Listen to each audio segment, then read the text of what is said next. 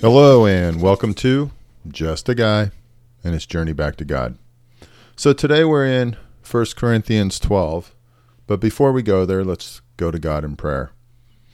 Lord, thank you for today and thank you for all that you've done. Thank you for keeping me centered and constantly coming back here every day. And Lord, I just thank you that you are the one that I live for and that you love me enough to care. I know I know me well enough to know that you shouldn't. But despite that, you love me and you want me to keep keep coming back to you and to talk to you and fellowship with you and be part of your family. So Lord, I'm grateful for that and I just pray that as we read today that you Holy Spirit would guide us, that you would talk to us and help us understand what's important. I haven't got a lot to read, to say otherwise from other from the writers that we normally go to. And Lord, I'm just dependent on you today to open our hearts, open our minds, and our spirits. I thank you and I praise you in Jesus' name. Amen. So that really kind of sounded bad that I'm dependent on God and nobody else, and that like that's a bad thing or whatever.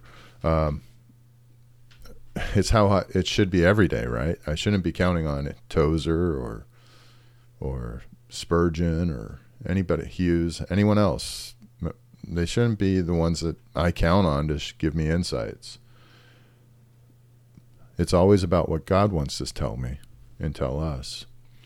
So with that, as as you heard, I don't have a ton. I've tried to I've tried to find things that were impactful to me, and nothing really spoke to me other than the word. So let's just go ahead and jump on into it. There's about 31 verses. Now, about the gifts of the Spirit, brothers and sisters, I do not want you to be uninformed. You know that when you were pagans, somehow or other, you were influenced and led astray by mute idols Therefore, I want you to know that no one who is speaking by the Spirit of God says, Jesus is cursed. And no one can say, Jesus is Lord, except by the Holy Spirit. There are different kinds of gifts, but the same, the same Spirit distributes them. There are different kinds of service, but the same Lord. There are different kinds of working, but in all of them and in every one it is the same God at work. Now to each one the manifestation of the Spirit is given for the common good. To one, there is given through the Spirit a message of wisdom, to another, a message of knowledge by means of the, of the same Spirit, to another, faith by the same Spirit, to another, gifts of healing by that one Spirit, to another, miraculous powers, to another, prophecy, to another, dis- distinguishing between spirits, to another, speaking in different kinds of tongues and to still another, the interpretation of tongues. All these are the work of one and the same Spirit, and He distributes them to each one just as He determines. I'm grateful for that. I've actually grown up in churches where they believe in this, the Spirit working today. And I've talked to other people who say the Spirit doesn't move that way anymore. They get upset when you say that someone prophesized they say, oh, it doesn't happen anymore. They say, speaking in tongues doesn't happen anymore. That that all stopped with the apostles. Well, I don't think it did. And thankfully, neither does Paul. Verse 12 Just as a body, just as a body, though one, has many parts, but all its many parts form one body, so it is with Christ. For we, are all, we were all baptized by one Spirit so as to form one body, whether Jews or Gentiles, slave or free, and we were all given the one Spirit to drink. Even so, the body is not made up of one part, but of many. Now, if the foot should say, Because I am not a hand, I do not belong to the body, it would not be it would not for that reason stop being part of the body. And if the ear should say, Because I'm not an eye, I do not belong to the body, it would not for that reason stop being part of the body.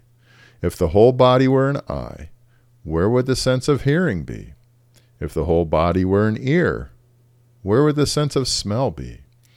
But in fact, God has placed the parts in the body, every one of them, just as He wanted them to be? If they were all one part, where would the body be? As it is, there are many parts, but one body. The eye cannot say to the hand, I don't need you, and the head cannot say to the feet, I don't need you. On the contrary, those parts of the body that seem to be weaker are indispensable, and the parts that we think are less honorable we treat with special honor. And the parts that are unrepresentable, unpresentable are treated with special modesty, while our presentable parts need no special treatment. But God has put the body together, living, giving greater honor to the parts that lacked it, so that there should be no division in the body, but that its parts should have equal concern for the other. If one part suffers, every part suffers with it. If one part is honored, every part rejoices with it.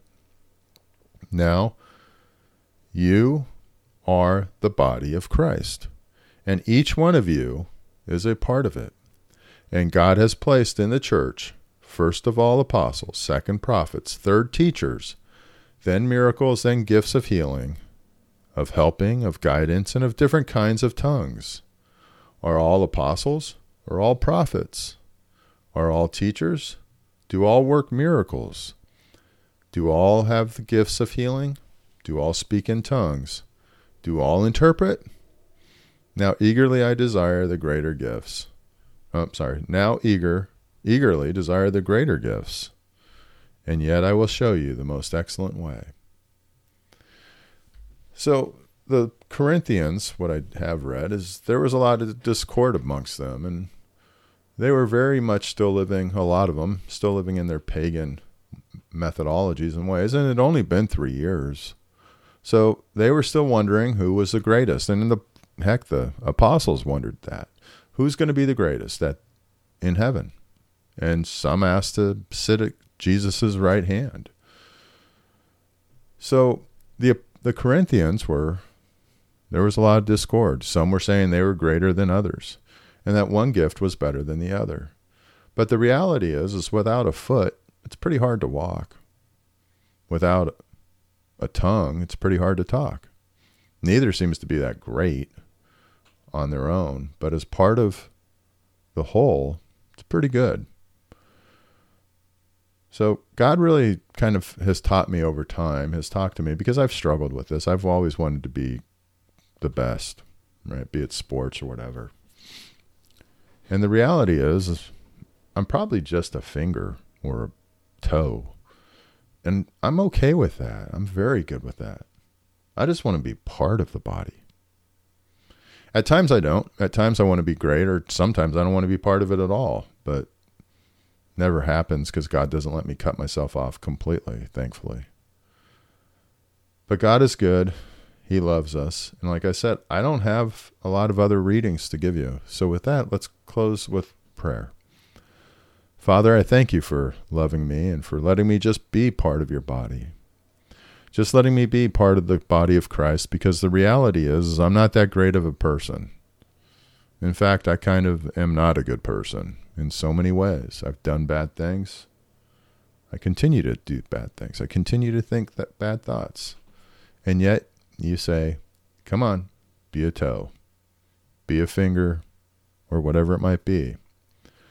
And I'm grateful for that, Lord. I'm thankful that you allow me to be part of it. And Lord, I just pray as we go about our days today that you would be the one that we focus on, that we would rejoice, that I would rejoice in just getting to be part of your family, part of your body. So, Lord, I pray that I would continue to learn how to love you with my whole being and how to love my neighbor as myself and how just to be grateful to be part of your family and part of your body. I lift up my family. I lift up my kids. I love them so much, and I just pray you watch over them. I pray people would be brought into their lives that bring you honor and glory and support their faith and their belief in you. And I just pray you keep them safe, keep them from harm's way. I lift up our nation, Lord, because it's struggling. There's so many things going on. I just pray for peace in people's hearts. I pray for peace that only you can provide, and the love and the peace that surpasses all understanding, Lord. I pray that, we, that people in this world would feel it and experience it and know where it came from. I thank you, Father. I just praise you in Jesus' name. Amen. Hey, thanks for joining me at Just a Guy and His Journey Back to God. I hope you have a great day.